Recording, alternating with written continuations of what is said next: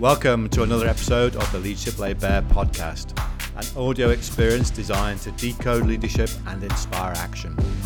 Being a forward-thinking leader and game changer, you've tuned in to discover pragmatic tips and hints on leadership from the very best leaders. Each episode is dedicated to sharing pragmatic stories from the field and, more importantly, real examples of what successful leaders are actually doing to deliver at pace. There's so much to share, let's hand over to your host, Graham Wilson. I'm really excited about welcoming today's guest, as they've been in leadership roles for over thirty years, from his ten years as a Royal Marine Commando, and then successfully taking over and building customer service teams in multinational corporates such as Vodafone and B T, and S M Es such as City and Guilds and Seatwave, and then more recently startups such as Good Lord and Secret Escapes, where he successfully built and scaled the team and offering as the company expanded in twenty-two countries across the globe. He's also consulted for successful companies such as Tails dot com and B C G Digital Ventures, so we can safely say that his leadership skills have been tested fully in lots of different environments and contexts. He's passionate about ensuring great customer service is seen as a real competitive advantage and has taken over and turned around and built teams that share in this vision. He's a purpose-driven leader and believes the why informs the what and how of leadership success. He's also passionate about creating sustainable, empowered and truly engaged teams utilising a human-first approach. So a warm welcome to Shane Simpson. Hello, Shane. Hi, Graham. Thanks for having me. Oh, it's an absolute pleasure. And obviously from your background, you've got a, a very varied experience. Tell the listeners a little bit about your journey, Shane, and sort of things that you've learned along the way, because it's a very interesting career that you've had. Sure. Yeah, that's a, that's a, a polite way of putting it. so, so I, um, I originally, I, I was born in Croydon, pretty working class family, kind of mixed heritage, mother's from Calcutta and father's from Sicily. And my school years, up until I was seven, was kind of around where I, where I was born. And then I, I went to boarding school. And the reason I, mm. I, I say that uh, my my mum was from Calcutta, that her family had very much believed in the education system, their boarding schools. And so she went to boarding school and always thought that was where I should go. So I ended up going to boarding school from when I was seven, a couple mm. of boarding schools, one in Dorset, one in Cumbria. And through that that time, I mean, those things, the things that I learned there were independence, challenging myself, being determined. Mm. Uh, all of those things kind of helped me as I wanted to go into the Royal Marines. So lots of outdoor right. kind of activities. You would learn abseiling, you know, getting over your fear of heights and all those kind of things. Mm. All of those things helped. And then when I was nineteen, after I'd left school, I joined the Royal Marines. And for ten years, I served, eventually became a corporal. And during that time, I absolutely learned the majority of the leadership principles that I now carry mm. with me. So in there for ten years, during that time, I'd made some really good friends who had kind of left earlier and they'd done some retraining and everything else. And so I left knowing that I had something that I could go into. So with the uh, the former colleague, he had started up a, a really successful project management business, mainly in customer service functions. And he'd, and right. he'd managed to secure an incredible contract with uh, Vodafone. And mm. Vodafone at the time had bought a huge company called Mannesmann. And within that, they then owned networks in Italy and Spain, uh, which were formerly Omnitel and Airtel. And Vodafone wanted to create Vodafone the brand. So ultimately, our role was to go in and take what was best of what Vodafone did in its various subsidiaries mm. and, and its main company and try and transpose them into the brand in these other countries. And so for six years, this is what I would call my corporate kind of period. Mm. Uh, for six mm. years, our job was to go and transform what was uh, quite a, there was very little care taken in the way that they kind of built their customer service function. One really key piece of information is that for, for uh, anyone starting in the contact center, you would literally have two days worth of training and then you were put on the phones. By the time we left, there was an eight week training period. There were exams at the end of those as well to make sure that all the learning was kind of happening in various different ways. And we spent a lot of time on actually what they call soft skills, which actually I believe are human skills. Mm. Um, and we spent a lot of time on trying to help people learn how to do that better. So for, that lasted approximately for six years. So six months of the year I would be in Italy and Spain, uh, which was great. It was an incredible experience. Mm. learned a hell of a lot around, you know, cultural differences and how to manage those. So that was a, that was a really great experience. When the contract came to an end, I then joined B T. So again, another massive corporate company.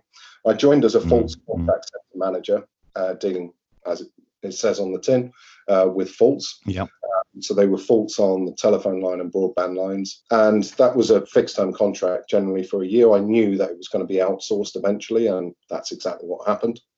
Um, mm. So was there, was there for a year, and then moved on to into my uh, S M E period. So I joined City and Guilds. The City and Guilds is quite a unique company in that it's a government-backed company. It's also a charity, but also it's a business. So it's a really interesting kind of concept. But what kind of got me interested in that is I'm, I'm a big believer in lifelong learning. Mm. And that's the environment. These are vo- generally it's vocational awards that people are learning about. So I was there for three years in the customer service team until I was offered a really good opportunity to go and join a company called Seatwave. Now, that secondary ticketing market, or as some people like to call it, online touting. But it was generally, I mean, the principles that I wanted to bring along, certainly in the customer service environment, and my particular area was with the international teams. So I had thirteen mm.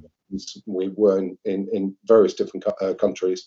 I had thirteen teams uh, to kind of manage and kind of bring in some decent leadership principles and ways of working, but obviously making sure that it was sensitive enough to their own cultural way of being. So, and uh, there are real, real differences uh, uh, in various countries. So that, that was an interesting challenge. Unfortunately, it only lasted ten months until the contact centre was outsourced offshore. Disappointing, but you know, it happens. Mm. I went from there to after after Seatwave. I then went into I had a, a, a various different uh, kind of contracts with a, a few companies. One of which was Eventim, which is another ticketing, but it's first. It's kind of like a, a, a competitor of Ticketmaster. Mm. I did local government for for a few months as well. That was an interesting challenge. Mm. Um, and yes, yeah, yeah, but good experience nonetheless. And and I'm I'm still in contact with uh, lots of the people that um, are, are are there, and and you know, really pleased with the work that I did in the short space of time mm. that I was there. And then I went into my uh, kind of startup period. So I was contacted by one of the co-founders of Secret Escapes, and he and I had worked together at Seatwave. So he right. knew my work and he knew what I could do. So I went into Secret Secret Escapes at that time, only had twenty-three employees. So I was employee twenty-three. I went in there and built the customer service function as it expanded massively into twenty-two mm. countries. It is pretty much, I think when I left, it was probably a unicorn then. But I think obviously travel's kind of in a tough spot at the moment. But it's a well-funded company, and and uh, and, and when I left, I, I have to say, I mean, I was incredibly proud of the team that I left. I think that's a sign of good leadership, is that actually your team is able to manage as well as if you're there, or, uh, and and if you're not. And that's a good point. Uh, and I think the team that uh, were were left in place, they were in, in a really good spot, and mm-hmm. and and to such an extent that. The person who I brought in, who had been a supervisor at another company previously when I brought them in, took over my role when I left. And, uh, you know, so so I think, you know, allowed people to to grow during that, that time. And and for everything that uh, kind of went on during that period. And, you know, it was it was quite a tough period in travel, uh, mm-hmm. even though it, it, we, we did incredibly well. So so I, I left there in twenty seventeen. I had a, a short-term contract with Your Golf Travel, and then did consultancy during that period for the, for the next couple of years with Tails dot com um, mm-hmm. and B C G Digital Ventures. And, and they were incredibly interesting roles. And then uh, secured a role with Good Lord, which wow. is mm-hmm. uh, where I am now. So, wow, yes, fantastic. It's an interesting mix. Uh, absolutely, yeah. It's fascinating it from, from uh, Royal Marine Commando to you know, the corporate world to the the startups and the, the technology stuff, and, and, and as, as customer service has been a, a link all the way through, isn't it? And as a as a customer of Secret Escapes, I can say that you've done a really, really good job, because their customer service is awesome. So well done for that. Thank you. In, t- in terms of, if you were to summarize that, and I, I'm a big fan of summarizing things and taking learning lessons and, and trying to get things down to a, a manageable amount of information, like a one pager, what what would you say your key manifesto or key tips for leadership that you've learned, that if you were to explain to someone, if you did these things as a leader, then you'd be successful, what would, what would they be? Yeah. Well, I use the, the, the kind of three P's of project management. So the uh, people, process, and performance, and kind of divide the role in, in into those kind of uh, uh, buckets. Without a doubt, the most important one of those is people. I think you can you cannot achieve performance without the people doing incredibly well. You cannot improve the process without the people kind of owning them and, and accepting the change or driving that change. So ultimately, the people for me has been the, the one thing that has, you know, it, it's the, the uniting thing all the way through everything that I have done. They, that ultimately, they simply don't happen without the people being on, on board. I think providing a compelling vision or cause mm. that people can unite uh, around, and they have to kind of own that, to not own it, but they have to be co-owners of that vision. You can say to them, we want mm. to be best at something. But ultimately, what does that mean for them? They may not actually engage with it. So you having to kind of workshop those things in order mm. to come up with a vision that they can buy into, and it, go, it buys into their own values. And mm. if their own values are, are aligned, you'll you'll find that that vision, you know, you are on that pathway, and then you actually mm. show them what their pathway is. So one of the kind of things, I mean, you will know from being in the forces, ultimately, if you have mm. a mission, what you do is yeah. you have a goal, your mission, you work backwards, and you put yeah. the steps in place in order, uh, and therefore the pathway, the road is kind of there. Now, obviously, the road kind of looks straight first, uh, first mm. off, but it has mm. to be flexible enough to allow for, you know, curves and things that kind of mm. happen. Uh, I think providing a, a, a compelling vision, but also getting that buy-in. Yeah, uh, absolutely. Is, is really key. But one of the, the other things that are, are, are Roosevelt said it really, really well when he said that nobody really uh, cares how much you know till I know how much you care. And I think mm. there, there is that you can have all the authority in the world, but ultimately, if you don't really care about uh, the people, they will know. And uh, authenticity has been kind of almost commodified now, as you have to be authentic. And, and but what does that mm. really mean? You know, ultimately, uh, uh, people will see through it after a little mm. while. They'll see through whether or not you don't just say what you mean, but actually you carry that through. So your actions kind of speak yeah. louder than words. And that's yeah. that's really testing it when you're when you're under pressure. And if you look at the crisis that happened recently, and, and, and I'm amazed, you know, how many people have said who've been furloughed that, you know, their boss has not been in contact with them, and it's, you know, demonstrating that they don't really care. They're just after themselves, you know, and I think that's just incredible. But how, how do you, what sort of things have you learned to show that you care? What sort of things do you do to, to really build that? Because it's about care and trust, isn't it, really? You're talking about that. Yeah. Uh, so you have, I, I think you have to give people the, the space. So when I do one-to-ones, that's not, while we have some things that we do need to talk about, I definitely encourage them that it's their one-to-one, and ultimately mm. it's them to, to, to kind of have a safe space to be able to talk. I think providing that mm. safety, that actually I'm okay with failure, I'm great yeah. with effort. If failure yeah. comes because of lack of effort, that's a real challenge. Uh, mm. But if failure comes because you were trying to do something, I'm more, mm. you know, far more uh, likely to, to to feel okay about that. You know, failure. Yeah. part they're trying, um, but also providing that space for them to succeed. Ultimately, mm. I want them to succeed, and and I'll go back to the, you know, that no, how do you show that you that you care? My my clock doesn't kind of stop, and some people might say that's not good boundaries, but my clock doesn't stop for them at the point that my work finishes. So when I finish mm. at six o'clock in the evening or whatever it is, it doesn't kind of stop for for them. If I know there's something going on for them, I will be. I will be available to them if they just yeah. want to. I, I think uh, showing that you see them as a human, uh, mm. I think human first uh, kind of colleague or, or employee mm. second approach is mm. what I, I found key. And uh, the way that I kind of show that, I think, you know, I do, we do lots of things to ensure that, you know, we have lots of time to spend outside of work. Then actually it's mm. the tiny things that really make a difference. I thank mm-hmm. every single person at the end of the day for the work that they have done. Uh, you know, if I know there's something going on for them, I will talk to them about it. I will ask them. My first kind of question in the one-to-one is is is not about how do you think you've done. It's far more about how are you as a person, what's going on for you. Especially if that's different, you know, if, if someone is performing incredibly well and then they kind of have a dip, you you the first question isn't around what did you do wrong. It is what's going on for you. So that empathy for them uh, um, is it goes drives through everything that I that I do. So yeah. uh, there's just a couple of things that I do. I, I think that's great. I think one of the things I was thinking as you're talking there around. I bet you're the sort of person that would actually sit down with people and share your leadership philosophy and share sure. the sort of things that, that are important to you and, and what you, you look for, you know, like the effort. And you'll, you'll never be upset that if someone's put the effort in, um, they, they might have done the wrong thing, but they can learn, can't they, to do it better next time.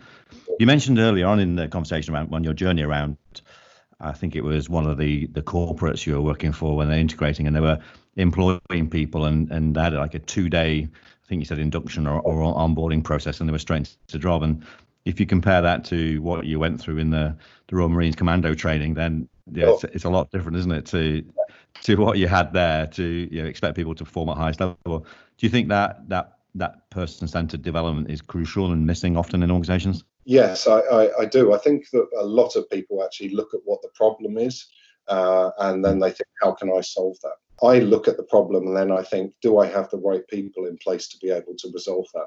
Your job as a leader ultimately isn't to actually be responsible to do the work. You're, yeah. you're responsible for the people that do the work.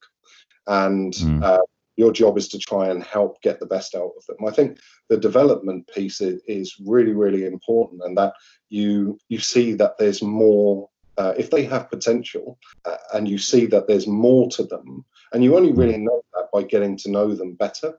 You know, mm. your job, again, your job isn't to know the job completely inside and out, but your job is to know the people that do the job incredibly well and what motivates them and demotivates them. I think that investment in them is, is incredibly important for them, because ultimately it mm. means you're you're preparing for the future. What's the, the, the, the old saying is, uh, was it? I think it was the C F O and C E O were talking about, um, you know, what do you... Uh, what happens if we invest all this time in these people and development and they leave? And I think it was the C E O that said, yeah, but what if we don't invest them and, and they stay? Mm. Um, That's a great insight, isn't it, that? Yeah. Absolutely. Um, mm. and, and I think if you want to build sustainable companies, that's you, you don't burn through your people just like that and just see them as resources. You see mm. them as, as people that can contribute ultimately to the to, to the uh, vision that you have, mm. and the cause that you have. And the cause can't be just money. It has mm. to be more than that. I think mm. nowadays, especially, you know, people want something to believe in. And I mm. and, and I think, and if you don't believe in them, you won't invest the time, ultimately. Yeah, um, and I think, yeah, so it's really, really key.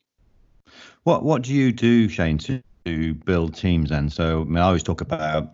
Yeah, as a leader, you have to lead yourself first. So understanding who you are and your purpose, your why, and, and what you do and how you do it. And then you start then to really build this team around you. So one of the things you said there around, you always look, you know, is the team capable of solving that problem? So what is it that, that you do to build a team and, and get their team to uh, you know, an elite high performance level?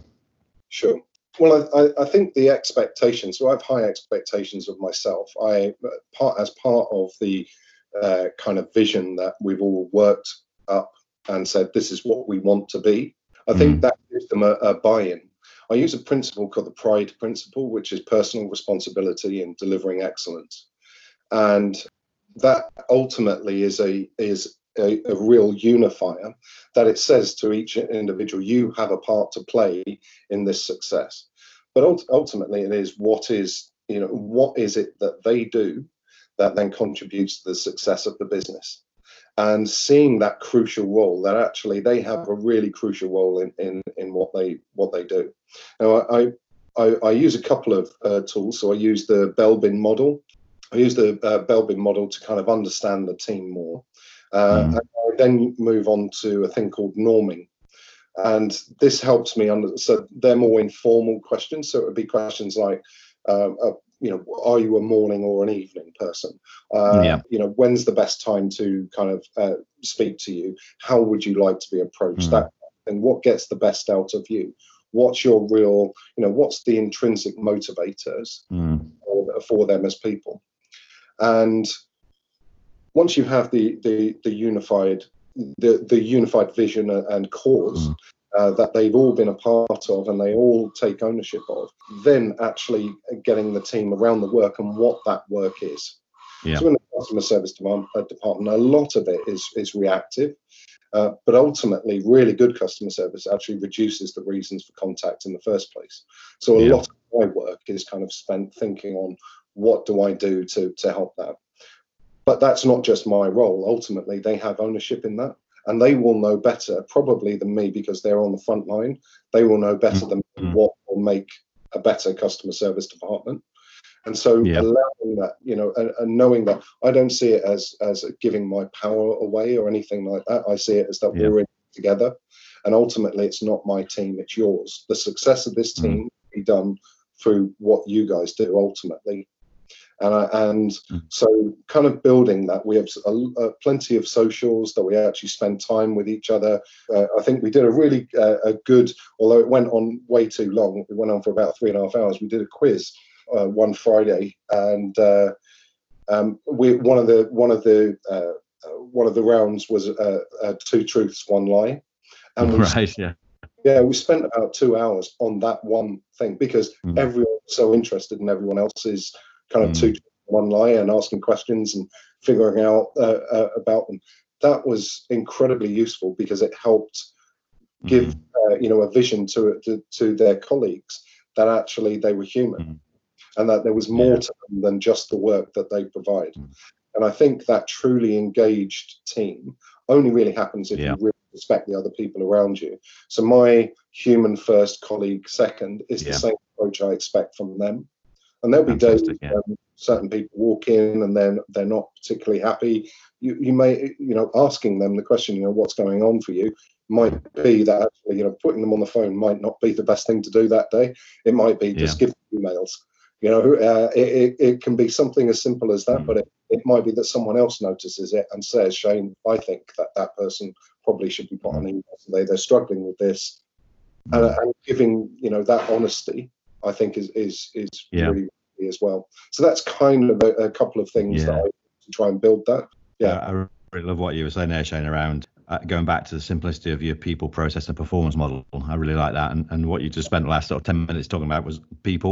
You didn't really mention process or performance sure. at all, really, which is great because the performance comes, doesn't it, from, from the people bit. And what, what I sort of took from that is that you really start with the, the why we're here, don't you? You start with the, the vision, the cause, the purpose.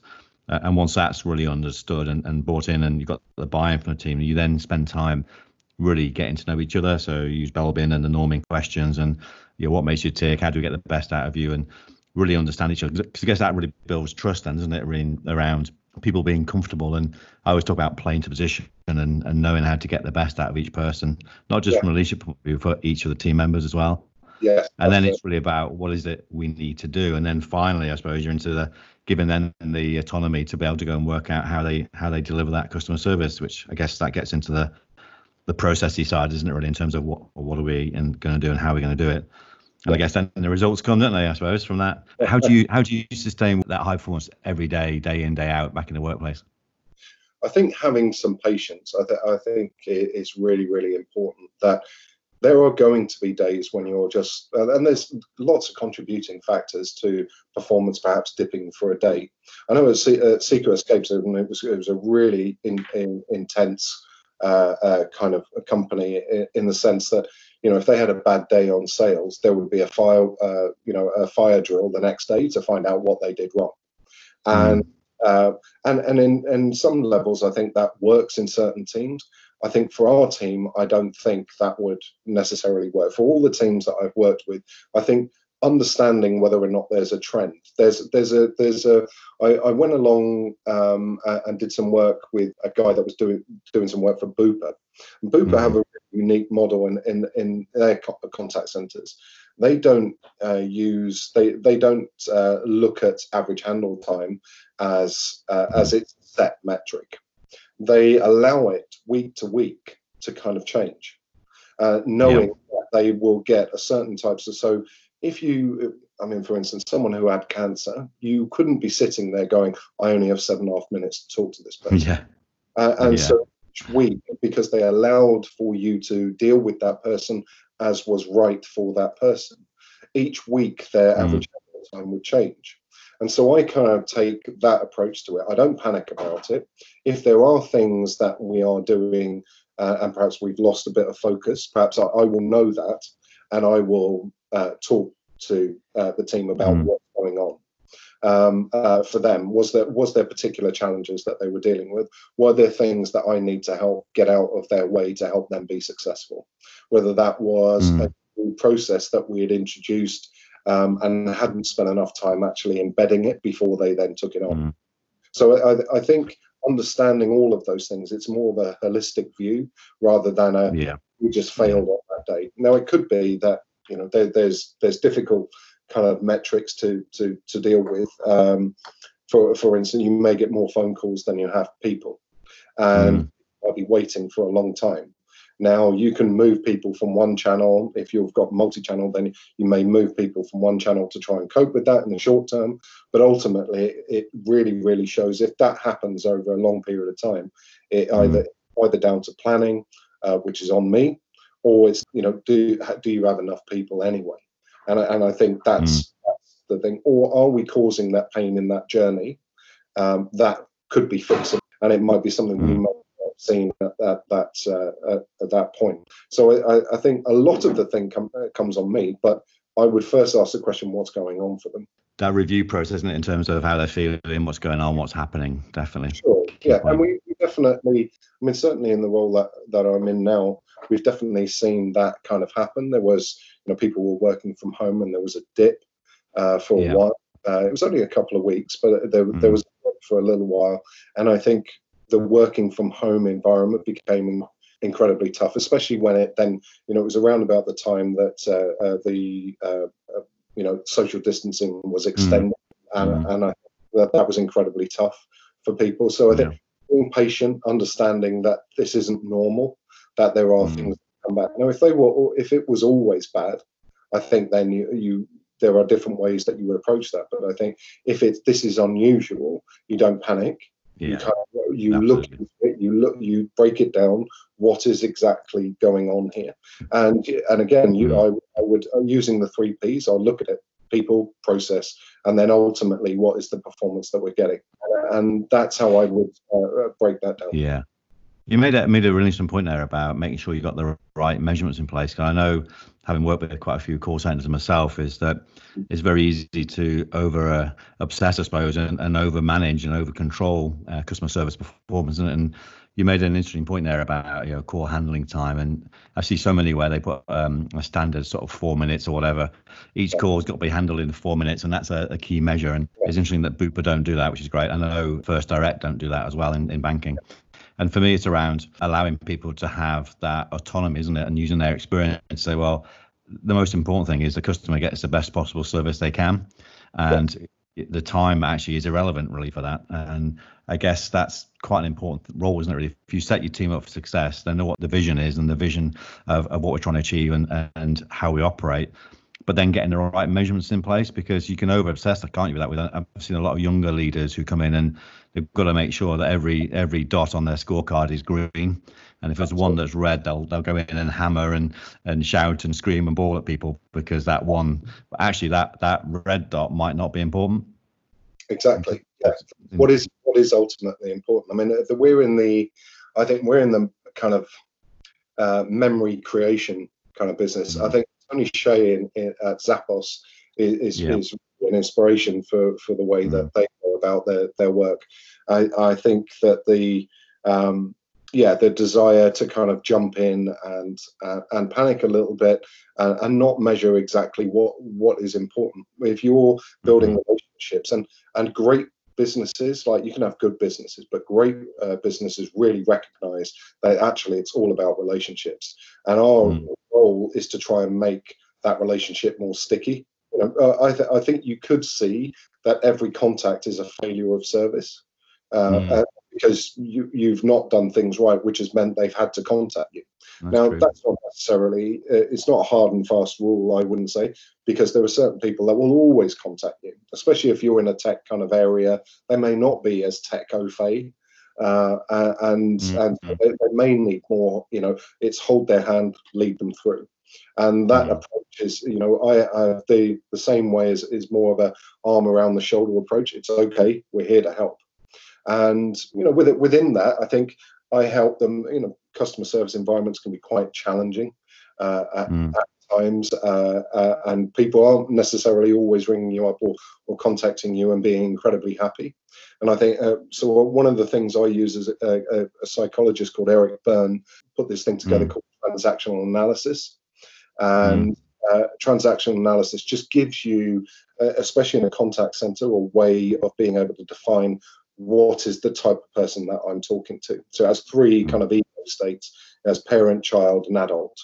Mm. You, as a contact center person, have to be remain as the adult. And ultimately, if you remain as the adult, no matter what ego state the other two are in, they mm. will generally join you more often than yeah. not.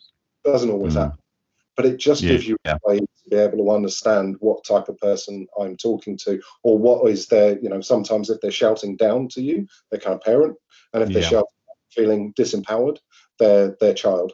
And it just gives mm. you a way to be able to uh, adapt yourself to the person that you're talking to, so you're treating them more as an individual. You mentioned that people are now working from home and, and lockdown and furloughed and all that sort of stuff going on. How do you think call centers are going to get back in? Are they going to be different in the future, or will we have more home working, or how, how do you think it's going to work in the, in the future going forward? I think it's been a great and well-needed kind of experiment. I always believed, I mean, contact centers traditionally haven't allowed people to kind of work from home, whether that be because of security, uh, which is a very good reason. Uh, they didn't have optimal setup. G D P R is obviously a concern for lots mm. of people, and especially if you're like a card taking, uh, you know, you take orders over the phone, that kind of thing. There can be real concerns around security, and whether or not it sounds professional, if you've got people in the background or there's noise in the background. Mm. All of those things were uh, were real challenges, and they were put as reasons for you not to do this. I was always a great believer that actually more of a work-life balance uh, was mm. possible in a contact centre. And so I think this has been a great experiment. I think even down to, uh, I, I think outsourcers will do different models. I think they, they will offer different models to the client, depending on the client, but they will offer different models. I think it will have to change. I think that as long as There's there's real gain in being in one place with your team, and, and those challenges we've definitely experienced in the working from home environment. Uh, uh, but uh, you know, things like uh, isolation, all of those things are really really mm. challenging. Even those mm. little conversations that you might have, you might have had a challenging phone call, and then you talk to a person, you know, about mm. something completely different, uh, and that mm. kind of out of that space. You you rarely have that when you're working from home. It's quite intense. So I think mixture. I don't think it will be all one or the other. It will be a mixture, and and and I think no. that can only be a good thing, uh, uh, yeah. because it's more care of the individual. I, I think it gives them a sense of, you know, if you're if you're someone that lives in London, for instance, you you're you know, if you're using public transport, that's, you know, it's quite a stressful thing, especially at peak time. It's quite a stressful thing. Having that opportunity to kind of wake up, go and have a shower, whatever, and then realize, hey, I don't have to spend an hour commuting. Yeah, is yeah. Uh, uh, you know, it can only be a good thing. I think that links then, doesn't it, to the whole importance of building remote virtual teams around the importance of the why, the the who, the what, and the how piece, and, and setting that up for success. And you're recognizing as a leader the context is different, so it needs a different style, and, and yeah. how you do that in a, in a virtual world and the remote world is is really key. I mean, it's been, it's, you know, home working's been around for a long time, isn't it? It's not, it's not new, and remote working's been around for a long time. So I guess it's about adapting, isn't it? And, and choosing the right process and ways of working that fit to the context you're actually in. Absolutely. I know, obviously, in the Royal Marines, it's um, you spend a lot of time keeping yourself really, really fit, and certainly to to get your green beret, you've got to be really fit. How how important do you think that is in the workplace in terms of health, vitality, and energy? Because I always look at leadership really as being energy. But how important is that to leaders, you think, to to really focus? I know you mentioned about commuting, and and you can quite easily, can't you, do two hour commute, four days work, two hour commute back home, and, and forget about about you and self-care. So how important do you think that is? For me, it's it's incredibly important. I think uh, um, I you know you can always encourage uh, your team to do to do uh, things, but I I think there's an element of they also look at you uh, mm. uh, and kind of see, hey, uh, is that person kind of living exactly what they're kind of espousing? I think looking out for the uh, out for them. There are lots of different services, obviously, from a mental health perspective. I, I, I can honestly say, I mean, Good Lord has incredibly incredible services that it offers the teams, uh, or that offers the company. You know, Sanctus uh, sessions are really, really important, and they have those, I think, every every other week. And lots of people, you know, you can obviously talk to those people. One of the things that I'm I'm really interested in, I'm interested in the psychology of people. And I, I, I, uh, Ruby Wax offers a thing called Frazzled Cafes, and oh, right. Marks and Spencers. So on an evening, I think uh, in various different Marks and Spencers in their cafes, they have people like group sessions. They're obviously now doing them virtually, but normally they have kind of group sessions where you can just go and it's almost, it's not a, it's a, vent, a venting thing, but it's, it's a kind of just having people there who kind of listen. So I think wow. that's really imp- important as well. But I think for me, on a on a physical level, physical really helps me. Uh, mm. Kind of, uh, uh, it keeps. It's a it's a way of switching off. You know that yeah. Yeah. I I don't tend to think a lot when I'm running. I'm. Mm. Uh, it's more a case of I'm actually driving myself more. My uh, kind of okay. This is what my next goal is. This is what my next. Yeah. So if it's a five mile run, I'm breaking that down. This is where I need to go. And okay, and what time am I going to do the next mile? And so I do that kind of thing, and it kind of gives me my space. I'm also uh, like uh, yeah. I play golf, and okay, uh, there's an old saying about golf that uh, um, if you're thinking about something else while you're playing golf, you're not going to be very good at it. Yeah, and uh, yeah. it kind of gives you that space away from everything, um, yeah. and uh, and so that's really really. Uh, uh, you know, key for me. I think that's true in true in everything, isn't it, Shane? If you if you're not focused on the the task at hand, and uh, this whole myth of multitasking is uh, is becoming clear now, isn't it? The psychologists tell us that it, we, we don't multitask. You got to be focused on the on the in the moment. Yes, yes, totally. Yeah, multitasking is yeah, it's not a thing. It's a it was kind of it was it was an efficiency thing. I think it was promoted as yeah. as ultimately this is more efficient uh, yeah. uh, way of being, and that people have that more capacity. But the reality is that uh, it, it just makes you less pro- uh, less productive. It makes you less happy because there's a yeah. lot of you kind of leave off, you know, off off the table. And uh, yeah, so uh, I I don't believe in multitasking as as the way forward. That's no, definitely. The multitasking is uh, doing more things badly, I think, isn't it? I think. Yeah. yeah. so, I, I, I think, I think for me, it's some key key elements there. So if I was summarising what, what I'm hearing from you, Shane, is that it is about it is about people. It's having this this whole philosophy around people first. And you know, as a leader, you can't get results unless you've got a good team around you. So spend your time really thinking about the people, making sure they're clear about what their the mission is, and, and they're bought into it, and they're part of it, and they're co-creating it, and then getting to know each other really, really well, and then working out what you need to do and how you need to do it to deliver exceptional results. I love your your pride concept of, was it personal responsibility in delivering excellence? Absolutely. I love yeah. I love that. As a what a great question to ask a team is, you know, how how are we going to hold each other, you know, responsible for delivering excellence, and, and actually having that personal responsibility as well. So I think that's a, a great concept for people to think about, and the simplicity of people, process, and performance. And I know uh, because I've worked a lot with Bupa in the past, and I know they have something similar where they use um, the concept called a service profit chain, which is around being passionate about people, passionate about customers, and passionate about results, which is very similar, isn't it, to to what you just talked about there about people, process, and performance. So in a call center aspect, it's about the call center team. Then it's around the, the call center processes and end-to-end journey for the customers to delight them. And then it's about the results will come through through the, the performance you deliver. So, and I know um, a, a lot of elite athletes and coaches will work in that that concept as well. And one thing you mentioned there was about care as well. I think that's something that I think is missing often, isn't it, in a leadership role? Is people yeah. are so focused on results, aren't they? They forget to care for people. And I know the work I've done with um, elite athletes is one of the things they, they all tell me is that they won't listen to a coach unless they know the coach cares for them.